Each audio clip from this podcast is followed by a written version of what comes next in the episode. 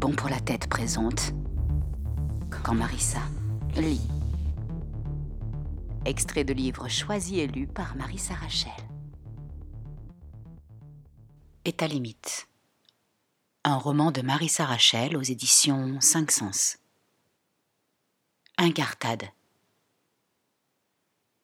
Mag est partie ce matin. Je me retrouve seule dans mon appartement. Coup de blues. C'est si vite d'un coup. Je me suis recouchée à 11 heures et j'ai dormi jusqu'à 20 heures d'une traite. Je me lève, le corps douloureux, l'esprit ensuqué. Je continue de prendre mes putains de cachets, c'est pour ça que je dors comme un ours polaire en hibernation. Je suis molle comme une chic. Imbibée d'anxiolytiques, je ne marche pas, je me traîne.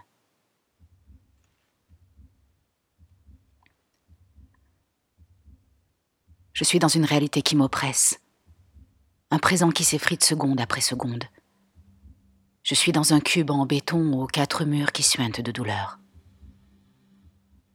Les mégots de cigarettes, les bouteilles de pinard, de bière, les photos encadrées, les magazines à l'abandon traînent de partout dans ma petite maison. Tout est sale, désordonné, froid. Je laisse ma vie en stand-by. Dois-je faire pour redevenir humaine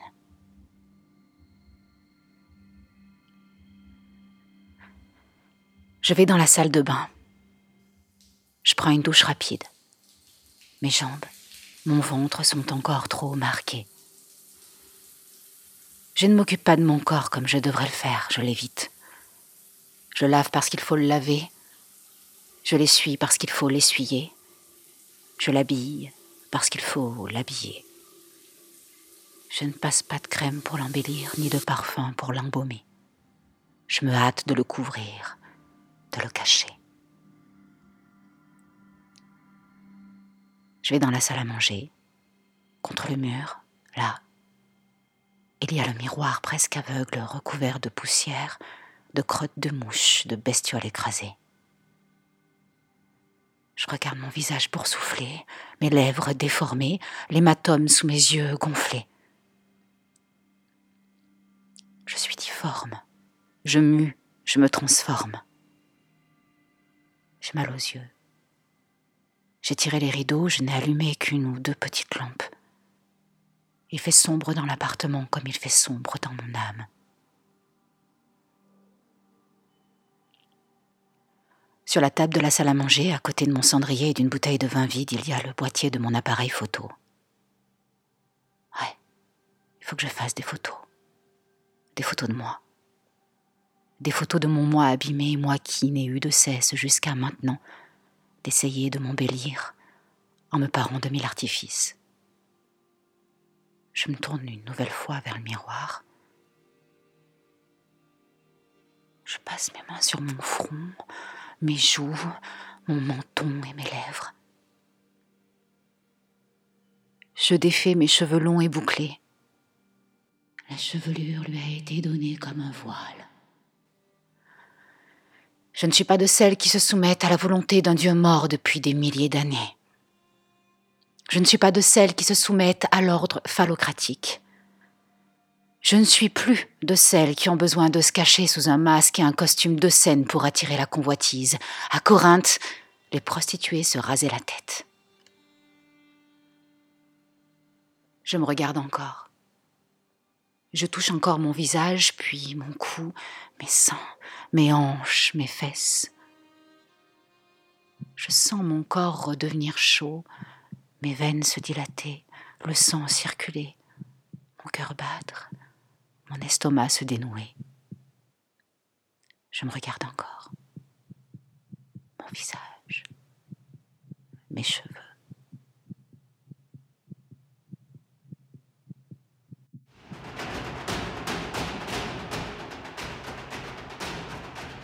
Je laisse mon autre danser. Elle danse instinctivement. Elle ne danse pas pour être sexy, ni pour aguicher, ni pour être sensuelle. De toute façon, elle n'a personne à séduire et ne désire séduire personne. Elle danse en courbant le dos, en pliant les jambes, danse de la douleur. Elle bouge mon corps au rythme des pulsations lancées par les percussions. Elle accroît et intensifie le mouvement. Mes jambes se lèvent, mes bras moulinent l'air, mon corps m'appartient à demi. Je laisse la bête me posséder. Je laisse la bête se réveiller. Je laisse la bête me contrôler. Mes yeux se révulsent, mon corps tremble. Je suis habitée. Que la bête s'exprime puisque je ne peux la dompter. Qu'elle bouge, qu'elle grogne, qu'elle hurle, qu'elle griffe, qu'elle saute. Elle bouge encore, de plus en plus vite, de plus en plus fort, à m'en faire péter les articulations. Je provoque la bête. Il est l'heure pour elle qu'elle existe enfin et que je m'efface de ce monde sans lumière. Je deviens un monstre aux dents acérées, aux griffes assassines. Elle danse encore. Elle saute sur le sol, elle pousse des gémissements, des cris de détresse et de libération. Plus rien n'existe, plus rien n'a d'importance. Dématérialisation, dénaturalisation, transmutation, plus rien n'a de sens. Tout se déforme autour de moi, tout se distord, se compresse, s'allonge. Je suis l'étrangère, mi-humaine, mi-animale, mi-moi, mi-l'autre. Je suis l'enfant qui n'a pas grandi, la petite fille à papa, la gosse sans perspective d'avenir, solitude et abandon. J'ai ouvert les treize portes de la Vierge Marie. J'ai désobéi. J'ai menti. J'ai été puni. Renvoyé sur terre pour expier mes fautes et mes péchés, j'ai subi mille sorts, mille épreuves. Il est temps pour moi de confesser mes mensonges. La bête s'effondre sur le parquet. La Vierge n'est pas venue me sauver. Ma respiration est saccadée, mon cœur bat à cent mille à l'heure. Je vais mourir brûlé sur le bûcher. Je reste au sol. Je respire. Je prends conscience de mon corps allongé là, sur le parquet en bois vivant. Je reprends peu à peu mes esprits, je me lève doucement. Je vis tapis dans le corps de la bête et la bête prend ma place. Je prends les ciseaux dans le tiroir de la cuisine.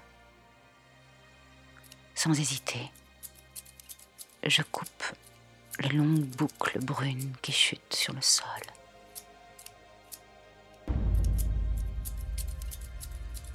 J'entends le bruit des mèches tomber avec fracas, tremblement de terre. Je continue et je coupe encore.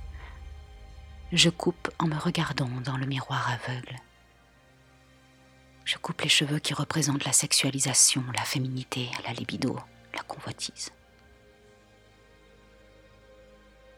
Je ne veux plus être objet de désir, je ne veux plus être celle qu'on possède et qu'on martyrise, je ne suis l'esclave de personne, à part celle de la bête, celle qui m'a toujours protégée, celle qui m'a permis d'oublier, celle que l'homme a meurtrie, celle qui veut, une nouvelle fois, se venger. La bête n'entendra plus les sifflements dans la rue. La bête refusera d'entendre que je suis belle. La bête ne veut plus que je sois attirante. La bête me protégera la nuit des loups affamés et le jour des zombies errants. Couper les cheveux ne suffit pas.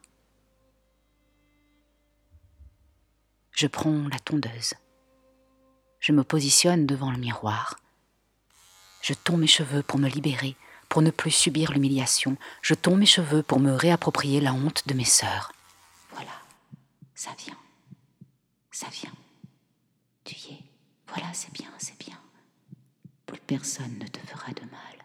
Je me réveille enfin. Tu me donnes tout pouvoir. Je tuerai les êtres qui s'approcheront de trop près.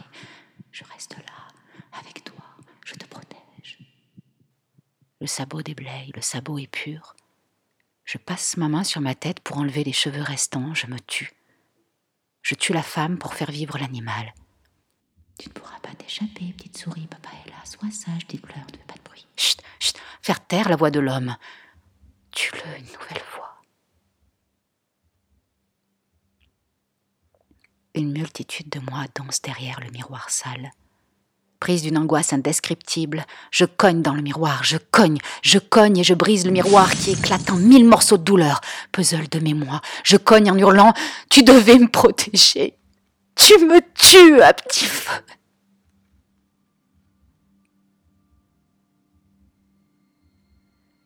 Je reste seule sept jours ou presque. Je ne sais plus. Je n'ai plus aucune notion du temps. Je prends les médicaments qui masquent les émotions. Je me sens vide. Sac de peau rempli de sang, d'os, de boyaux et d'excréments. Les heures défilent au ralenti. Temps qui passe. Il n'y a plus un bruit dans l'appartement. Il est 4 heures du matin. Je ne parviens à me concentrer sur rien. Mes yeux me trahissent.